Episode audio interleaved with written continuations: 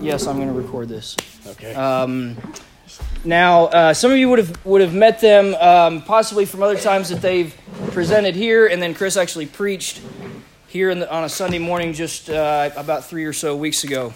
So some of you are going to be familiar with them already, but you all are missionaries in Bolivia. Bolivia. So we're going to learn hopefully a little bit about um, about Bolivia tonight. Now, I think Joy, you're from Chattanooga originally.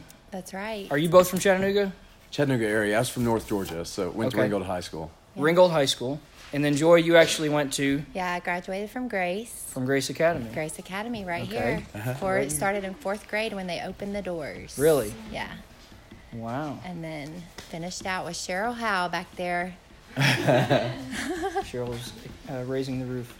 Very good. So um, your so North Georgia, Chattanooga area. I guess your parents both worked around here. Like, what got? Tell us a little bit about the families you grew up in. Christian homes and like, what did your parents do? Did you have siblings? Yeah, so my um my parents were believers. I was born and raised in the church. Um, I'm one of five kids. I'm number three. There's a seven year gap between me and my older sister. My parents had a boy and a girl. Waited, they were finished, and then my sister and dad talked them into having more. So then I came along, and my younger brother and sister. Um, yeah, so they're I'm one of five. And yeah, we were raised in a Christian home. What did your dad do? my dad my dad had a newspaper route that became grew to be like the largest in chattanooga he also and then he started a lawn business and my mom stayed home and he was able to put us all through private school christian school all five of us um, on that one income Wow. so it's pretty awesome Very good. yeah And Chris? Yeah, um, my dad worked for TVA in Sequoyah, and my mom stayed at home.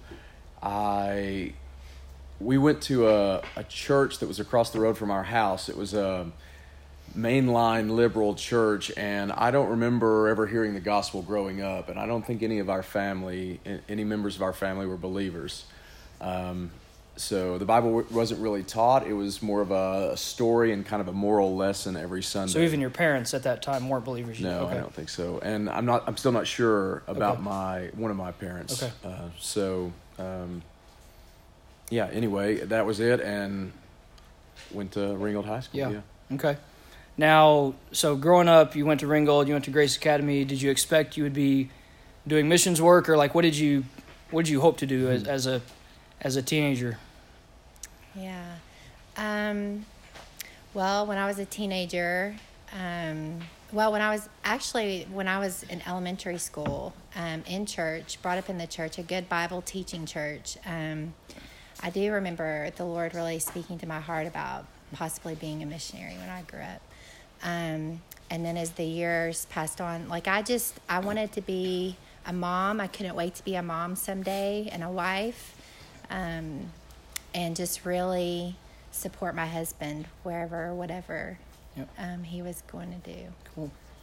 Yeah, and I, I mean, the whole idea of being a missionary, I think, was so far removed from me as if I don't think it ever crossed my mind to be in any kind of ministry, anything like that. I, the earliest I remember having a desire, I was a nerd, and some things haven't changed. So the earliest thing I remember wanting to do was be a computer programmer in fifth grade. I was president of the computer club. So Wow. yeah, it's pretty pretty special. And then as I got older, I, that changed to really wanting to be uh, an engineer and even a you know a, a professor in college, um, but really wasn't on my radar any kind of ministry. Okay. Yeah. Now, tell us about how did you come to faith in Christ then? Yeah, uh, I actually met a girl uh, and started dating a girl that talked about God all the time. She mentioned God in, in every conversation. That was such a foreign thing to me for someone to actually talk about it outside of Sunday, you know. And it was just like uh, just part of her everyday speech and communication. She would talk about God. Was this in high school? Yeah, or- it was in high school, and so you know, through a series of circumstances, uh, I really just became convicted that uh, you know I didn't know who she was talking about really, and then I also had a guy who was a friend of mine in high school who came up to me one time in class, actually outside of class in the lunchroom, and he said, "Chris, tell me your testimony." He assumed I was a Christian. And I remember in that moment thinking, I don't have a testimony. I, there's no testimony here, you know. So, but I didn't want to disappoint him, and I was embarrassed. So I made something up, like something I'd heard from somebody else, like there was this revival at our church or something, and I told it to him, and he walked away apparently satisfied. And that really bothered me because I didn't have a story of how the Lord had saved me, and that stuck with me for a while. And so the Lord both used both of those things, and then just really a lot of questioning my life to bring me to a point of crying out to Him, a point of desperation. Uh, one time in my car, uh, driving, really quasi suicidal, uh, thinking that I would want to end my life, and I just cried out to the Lord, and He saved me that night. So, so would you say that's a a good um, evangelistic method, just to just to go up to a classmate and say, "Tell me about your testimony. Tell me how you came to know the Lord." Yeah, I mean, I th- I think you know I, I don't know. I think it's it's a whole lot better than not saying anything, mm-hmm. you know. And uh, it certainly made a huge impact on my life. You know, you might not want to make the assumption that somebody else is a Christian, but uh, it's certainly a decent question to ask someone because it will cause them to have to say something, you yeah. know, and it does uh, sort of imply that there is a story that everyone has to say or have yeah. if, in fact, they are believers. So, yeah. yeah. And Joy, how did you come to know the Lord? Yeah, so um, like I said, I was raised in the church, um, and then went to a Christian school. Went to Brainerd Baptist before I came here to Grace, and um, surrounded by believers, and um, you know, learned how to talk Christian, act Christian. Um, didn't really know different. Um, so it was an easy transition for me um, to try, you know, raise my hand as a little girl and say, "Yeah, I want to be saved and go to heaven and live with God forever." Um, and like I've I've kind of learned throughout the years, I I think I share a testimony with a lot of people um, in this part of the this part of the states. Um, where I began to doubt in my my middle school years, I began to really question do I really believe what I say I said I believed when I was little? And or is this just something I've gravitated to because it's what my parents taught me it's all I really know and hear about? Like is this really my faith? Is this really what I believe? And so I probably wrestled for a good year and a half um, and I we went and visited um, Woodland Park, um, and went to a praise pageant there. And if you've ever seen, I don't know if they still do that or not, but it was a huge production back in the day, and um, very centered on Jesus's life and his crucifixion. And like an Easter Easter yeah. time yeah, kind of thing. It was yeah, Easter okay. Easter time, and um, I remember just really like it's such a beautiful visual of who he what he what his life was like on the earth and who mm-hmm. he's who he is. Jesus is king. And so i, I at the end just remember um, kind of my sin like my sinfulness just rising up within me. And i've mm-hmm. always you know i was always a good girl. Um, my sin didn't stand out in a dramatic way like some friends testimonies but yeah um, but in that moment, it was like my, all of my sin just really was magnified up against this wonderful Savior and perfect Redeemer. And I, um, and in that moment, um, look back and and really believe that's when I surrendered mm. to Him, my life to Him, and um, and repented of my sin and yeah. realized I need you. Yeah. I need you in my life. Amen. Praise the Lord. Now, did you guys meet um, after high school? Mm-hmm. How did you How did you guys meet? Yeah. So, you, I don't know. We yeah, met on a football field. Yeah, she was dating a friend of mine, and he introduced her to me, and so, yeah. well, y'all aren't good friends. What? Y'all aren't good. Well, friends. we, we worked together. We lifeguarded together at a pool, oh, okay. and we, we, we knew okay. each other pretty well. So, anyway, I I uh, I guess I stole her from him, you know. But no, she, uh, you know, Not through really. a series of circumstances, um, they ended up Yeah, not dating up. anymore, breaking up, and He was not the one for me. That's right. And I knew it And before so, we bre- like yeah yeah. and then the youth up. pastor at our church, and um, I guess the youth pastor's wife, and and our Joy, my older sister, Joy's sister. they all were scheming and told Chris, yeah, Joy and this guy broke up, and he received my phone number that day. yeah. And then my sister came home and said, "Have you gotten any phone calls lately?" Said, mm, Innocent question. "Yeah." So Well, good. yeah, Uh, now you have three children who I guess weren't able to be with you tonight. What are who, tell us about them? yeah, we're really disappointed they couldn't be here tonight. Um, our oldest, Emily, she is 16. She'll be 17 in February. Um, she had her wisdom teeth removed yesterday, and so she's pretty miserable. Yep. Um, and so Anna, who is turned 15 in October, um, she she would stayed with her to entertain her, take care of her, and then Caleb, who's nine, got to stay with them. Yeah. So who knows what they're doing? You're right. You know, I say I'm sure. I'm like, y'all take care of your sister. But they're probably there fighting or something. I don't know how it usually goes. Um, now, where did you uh, stay in Chattanooga for college, or did you go away for college? What did you study? I, uh, I started at University of Georgia in Athens, and I went sorry. to. oh no! And then I went to. I transferred to Bryan. Okay. I came to know the Lord, transferred to Bryan. I was actually doing a math major at Georgia. Everybody loves that. And then moved to Bryan uh, after I came to know the Lord and really just believe the Lord was calling me to study the Bible. That's Okay. really all I knew at the time. So Good. Yeah, and I graduated here and went on to Chattanooga State. Had to pay my way through college, and at the time, I was offered a scholarship or two with through with soccer, but at that time they weren't paying very much, so I had to just go to the community college, which was great, fun, served its purpose. But we I went for about two years for elementary education, and Chris and I got married this summer before his senior year at Bryan. Okay. So then moved to Dallas and went to seminary in Dallas. Yeah. Okay. Dallas, Very good. Texas. And then and then eventually you pastored a church in North Georgia, Mhm. Poplar Springs. Yeah.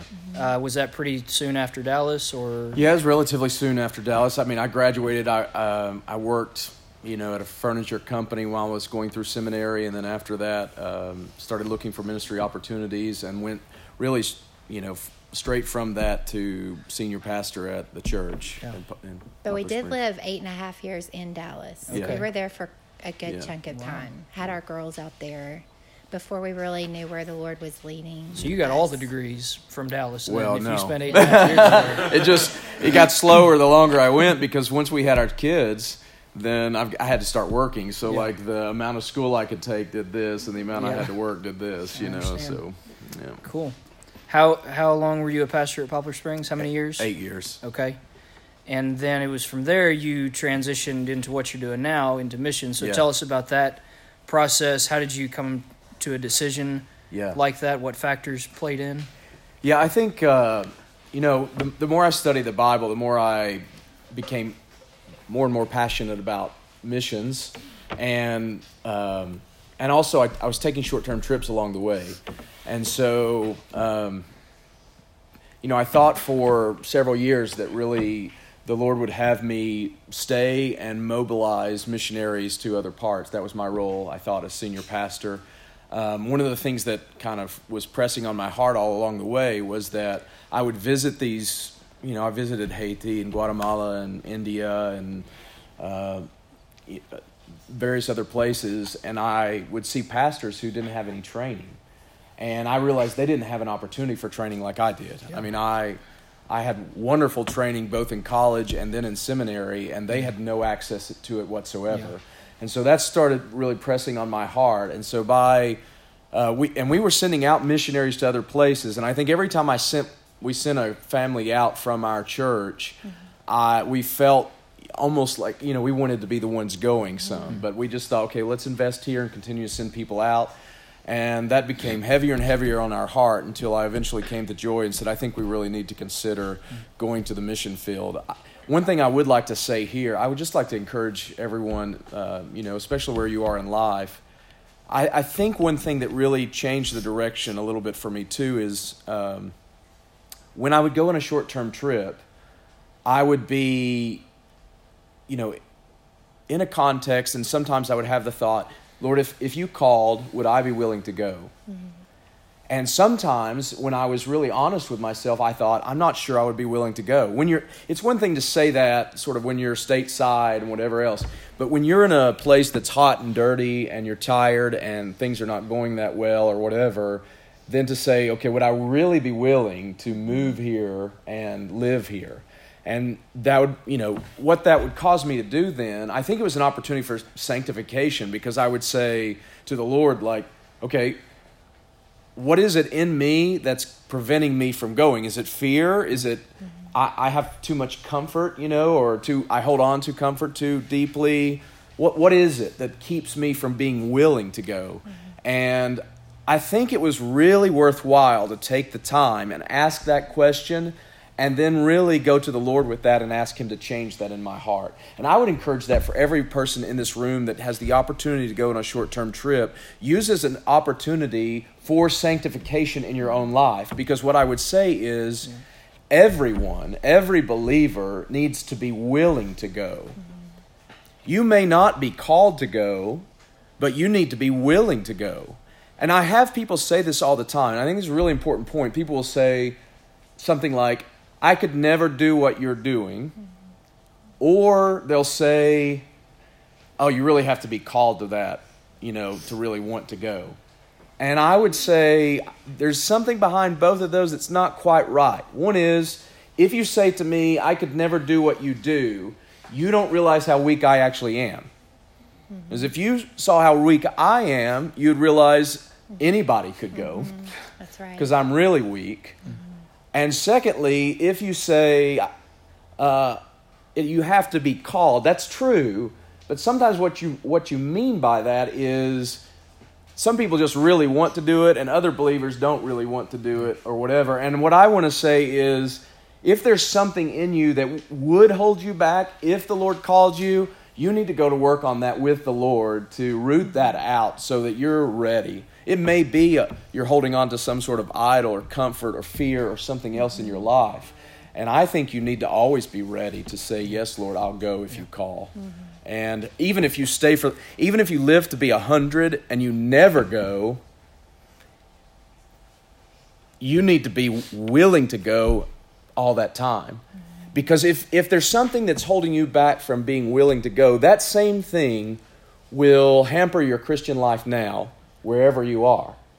And it will hamper your marriage. It will hamper your parenting. It will hamper your ability to live, walk out the Christian life, wherever that is, even if it's in Chattanooga, Tennessee. So yeah. So Chris came to me and said, like he said, and said, I think we really ought to consider going. Um, and I told you before, the Lord had planted a seed in my heart at a young age to be a missionary but here he came to me when we were almost 40 years old and we have three kids and we're in a neighborhood and we're in a neighbor we we chose to move to a neighborhood that was going downhill and there were literally um, meth addicts walking through our yard to go get their drugs from our neighbor. And so we were being very intentional with our neighbors um, invited everyone over for an Easter thing, our entire neighborhood, other things, just really reaching out to our neighbors. Would walk out when those drug addicts would walk through our yard and be like, "Hey, how you doing? I'm Joy, your neighbor." You know, and introduce ourselves and get to know them. Um, their kids would come over. Um, and so when Chris came to me and said, I really think we ought to consider going, I immediately said, now, like now? Like it felt like something like I was willing to do in the past. I was younger, you know, a lot easier to go when you're younger, single or newly married, um, or kids are small. Um, and so I said, well, you know, I do know the Lord has placed that desire in me, and I want to be willing to go. So I, we started taking the steps. I said, I'm willing to take the steps to see if He would have us go, but I'm there's stuff going on here. Like I don't feel settled about this, and so we started taking steps. The Lord clearly was directing us to go. I couldn't deny it. Um, but I remember laying in bed with Chris one night, just crying out, crying to him, first of all, saying, We have these two. I was really involved with these two families and couldn't imagine walking away. I was like, Lord, isn't this missions? Like, we're doing missions right here in our neighborhood. And I'm investing my time and energy in these families. Things are happening, but not quite yet. And, um, and I remember just crying out to him that night, going to bed, like, I see you leading us here, but how do I walk away from what we're doing? And it was literally within weeks. One family was evicted and had to move away, and the next one was evicted and had to move, be moved away. And it was as if he took them off of my plate, so to speak, and said, "Now, Joy, you're free to yeah.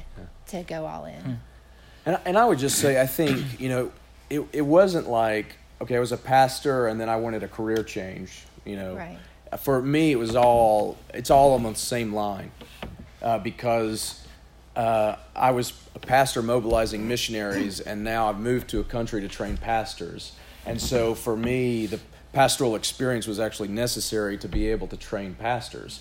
And so it's all really been along the same course mm-hmm. that I see the Lord sort of leading us yeah. through this time. That's yeah. right. So it sounds like for folks here, you're saying study the Bible, um, go on short term mission trips, be, you know, minister where you're at now, yeah, and see where you can use your gifts. Yeah, and and I think you know have this understanding. Like, I don't say missions too much. Like we do missions conference or there's a missions trip plural. I say mission trip, mission conference because in my view of the scriptures, we only have one mission. Yeah. Everybody in this room that's yeah. a believer only has one mission, yeah. and that is make disciples of all the nations.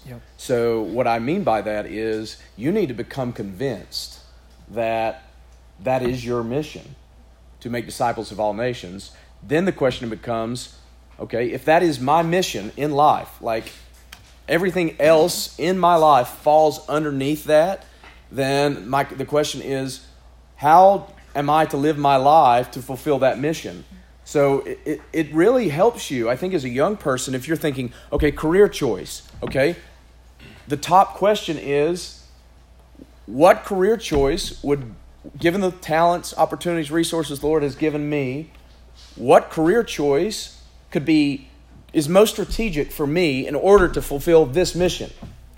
Yeah. Or where should I live in order to fulfill this mission best? Or you know, what should my daily life look like so that I can fulfill this mission best? Like, that's always the question. So, for everybody in this room, so I think that's part of it too, is asking the question and starting there yeah. will clarify the rest of your choices, I believe. Yeah. So, specifically then for you guys, how did Bolivia become the place where you decided to utilize those gifts and tell us about that country and yeah. how you ended up there and what it is you spend your time doing there. Yeah. I mean, it's really interesting because when we started talking, we really wanted to go to uh, an area in the 1040 window or some place that didn't we didn't feel like had uh, much access. We thought if we're going to pack up our family and our our 40s and move somewhere, let's make it count somewhere. And so South America in our minds was kind of marked off the list because it's not sort of in this 1040 window of countries that are defined as unreached. Um, and so we started looking, we looked at Nigeria and Jordan and Nepal and uh, South Africa. We looked at various places. And then we went to an orientation at our missions agency. And we were sitting down at a table one time with the personnel director. SIM has 4,000 missionaries around the world, 70 plus countries. And the personnel director, who is over all those missionaries, came and sat beside us on the table, asked us our heart, asked us our story a little bit and he said, "Have you considered Bolivia?" And I was like, "I don't even know where Bolivia is," you know. right. So no. Um, but he said, mm-hmm. "This is not on any of the ministry opportunities that we publish, um, but I think you should give these this team a call." And you should have some conversations with them based upon what you just said. So we called the team. Uh, when we went down there, we took a vision trip to Bolivia when uh, and visited, they mentioned a least reached people group called the Tacana, and they did not have anyone in that area. to to you know to Actually go. to actually go. Yeah.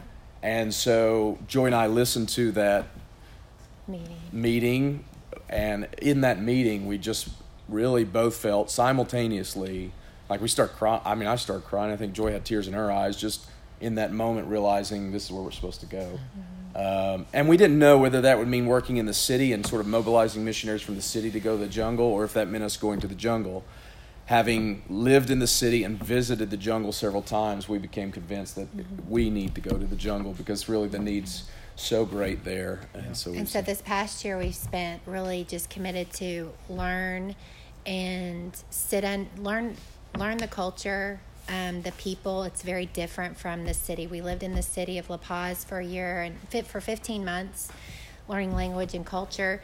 So when we moved to the jungle a year ago, we kind of needed to their di- their accent or dialect it's a little different and so that was more challenging and then also um, the culture is very different and so we needed to also just kind of learn what are the needs here and how do we fit in and so we've committed the, the last well it was the first six months of the last year to learning and observing and then the second part of that year we really started to it started to get a little more clear and narrowed in on how and what to do So, do you work with a team of missionaries? Like, are there a team? Is there a team at least in the city?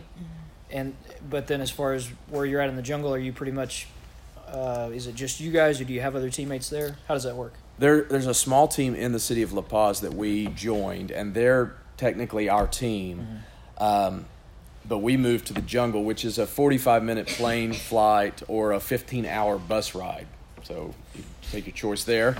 Uh, Deathly Road on a bus for 15 hours or 45 minute plane ride. sorry And so they're they're ta- they're our Kids team in in terms of checking in with us, but they're not they're not actually with us in that in that work. So uh, our only our team now has become indigenous people. People who actually live there that we've made relationships with, they do the work. We're the only gringos. We're the only white people on our side of the river for miles and I mean, I don't know.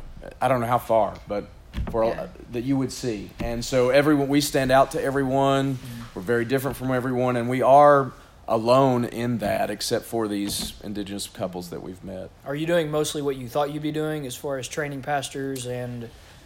Yeah, I think it's broader than I, I expected. I just sort of thought I would be exclusively training pastors. But what happens is in missions, there's kind of a scale. Like, on the one hand, depending upon how developed a church is in an area, you can kind of narrow things down. You know, if a church is really somewhat mature or still growing, but there are plenty of churches there, you can really narrow in on what you're going to do as a missionary. But if you move toward the other end of the spectrum where you don't have very many churches at all, uh, there's least reach communities don't have the gospel at all, those kinds of things. It's a pioneer field. Then, as a missionary, typically you end up doing a variety of things because, I mean, you're the guy they come to if, you know, a guy came to me, he had a gash in his stomach. Well, I'm not a doctor, but here we go. You know, like here's this guy. And then there's, you know, need for the pastors to be discipled. So I'm working on that. But, you know, then there's they need Sunday school teacher or a um, babysitter. Like one night we were there and the pastor said, "Our wife's having her baby. Can we leave the kids with her their other two children?" We had just we had only been there for a few weeks and they dropped their kids off with us and they ended up spending the night and everything. Little- But you're going to say they ask you to deliver the baby. No. Yeah, no, no, not yet. Hadn't gotten there yet. I hope, but even and then and then with these least reached communities, actually going and preaching the gospel in communities that don't have the gospel. So it's everything from evangelism to trying to help with limited medical needs or whatever to um, you know evangelism in communities that don't have anything at all. So Yeah. Well, uh, there's lots of other things I would love to ask you guys, and uh, but I know we probably need to get into our small group. So why don't we just? I'd like to pray for you guys. Thank you. Um, what what could we mention for for prayer? Um, you're here in the states now, obviously, but you'll be transitioning back eventually. So maybe Yeah. related to that, or just prayer needs you have while you're here. Yeah, thank you. Our definitely just um, emotionally um, and mentally, sort of the transition that make working to make the jungle our home the last year was a huge. Um, endeavor. Yeah. And so we got there. It kind of felt like we finally got there. We, our kids, when we were packing up to leave, who had gone through all kinds of emotions, um, were sad to leave. And so we knew, okay, you know, we've, that meant something as far as making that our home. Hmm. But then you pack up to come back to the States and all of the holidays and all of the comforts, you guys, like, I mean, sitting in your car in traffic, I know is a real pain, but you have heat or AC and a radio or an iPad or a phone or whatever. I mean, there's a lot of comforts right there in your car while you're stuck in traffic or running through a drive through. And so for us, it's just like, oh, this is like, mean, you t- the kids talk about going to Disneyland and it's a whole fantasy world, and you're in this other land and you forget reality. That's how almost how we feel when we're here. Like we're coming to the states is like Disneyland by itself, and so our we have to like emotionally like enjoy it while we're here, but reserve that place in our hearts, like where we're going back. And Yeah. there are a lot of real challenges in going back, and our kids have to say goodbye to people they love here. So all kind of, like that way, praying in that way for our family and especially our kids, as y'all might imagine, like you know, definitely pray for us Yeah. in that way. Okay. And I just add real quickly that um, we we would pray for wisdom. Right now, Bolivia is on the verge of civil war. Um, you, I, I would just suggest read some about it. It's really good to learn about what's going on in other other countries and all of that. And so, type in Bolivia and Google and click on news and read what's going on right now. But it's uh, they And ju- that just happened since we got here. Like it wasn't that way when we. Ten days after we got here, it basically now has broken out almost in a civil war, and so they've evacuated our team in La Paz because the embassy said U.S. citizens need to leave, and so um, what that means for us in terms of trying to go back on January 6th when we're planning, we, we don't know. I mean, we couldn't go back today if we wanted to. And so we're as time as days tick by here and the situation continues to deteriorate, there's some doubts whether we're actually going to be able to go back on January 6th or not. Um, And while you may think, like I just mentioned, all the luxuries here and that we're enjoying them, our hearts are still there. And so, like we we've been tearful, our whole family, through this time of unrest and what they're talking about civil war. We've been in tears over that as a family, and we all of us, including the kids, wish we were there during this time of difficulty for with people that we love there. And at the same time, we're enjoying luxuries here and we enjoy being with our family here. It's- It's just a real inside. It's such a confusing, hard thing to to iron out. yeah. So- So we just we need wisdom Yeah. about okay, if we don't go back on the 6th, what is when do we go back? And our agency will help us with that, but then what do we do? I mean, it's just who knows right now besides the Lord. So just Okay. pray for wisdom on that, We will. please. Yeah. All right. Thank Well, let's pray now.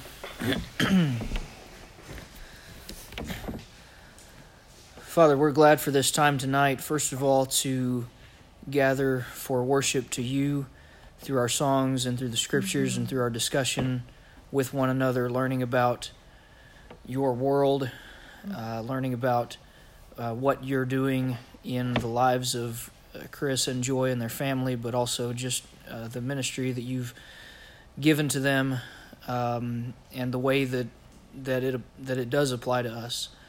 Uh, so Lord, just pray that we will learn uh, what you'd have us to through this time, and uh, we do pray for them. We we pray um, for um, the many emotions, as Joy mentioned, that they're facing as they think about uh, their their time here and the the ability that they have now to hopefully be refreshed and be encouraged while they're here and, and be comforted.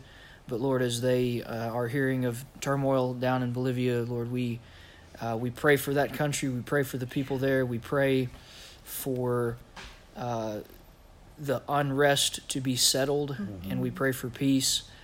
And uh, we ask especially for wisdom for Chris and Joy as they try to navigate the coming days and weeks. We pray for wisdom for uh, the the agency SIM and and those who are making decisions about um, when to send them back and when they might be able to go back and what they'll find when they go back and um, and just that all these decisions would be done in the best interest of uh, of their family, but also of the um, the work that's going on there. So, Lord, we uh, again are glad for this time tonight uh, to be edified, to be educated, and uh, to be worshipful. And so, thank you most of all for who you are. Thank you for the mission that you have given us. And Lord, we ask, make us faithful to it uh, in whatever way you would uh, see fit. We love you and we praise you in Jesus' name. Amen. Amen. Hey, hey, I'm so sorry. I, I, I want to say one more thing. Uh, it's because I wish somebody had told me this when I was sitting where you are, and so I can't leave without saying it. I just think begin now. Begin now, where you are, whatever age you are now, thinking and living in such a way that you are are heading toward this goal of being all about this mission. And so there are decisions you you begin to make at your age that will impact your ability to be involved in missions later. So, for example, if you think about what college you're going to go to, one of the biggest reasons young people don't go to the mission field is because they have too much college debt. It's a decision you need to make ahead of time. A career that would allow you to get into some countries you can't get into, you need to think about that ahead of time the relationships you're making in churches with other people, those people later, you'll be shocked, may very well become supporters for you in mission. I have a fourth grade teacher who, and a first grade teacher who are my supporters now. All of this is now, it's, it's for that day. And so begin living in such a way that your life is ready. Uh, to be involved in whatever way the Lord would call you in a mission. Yeah. I wish somebody would have told me that. Yeah. yeah. Okay. Well, would you uh, thank them with me for being here tonight?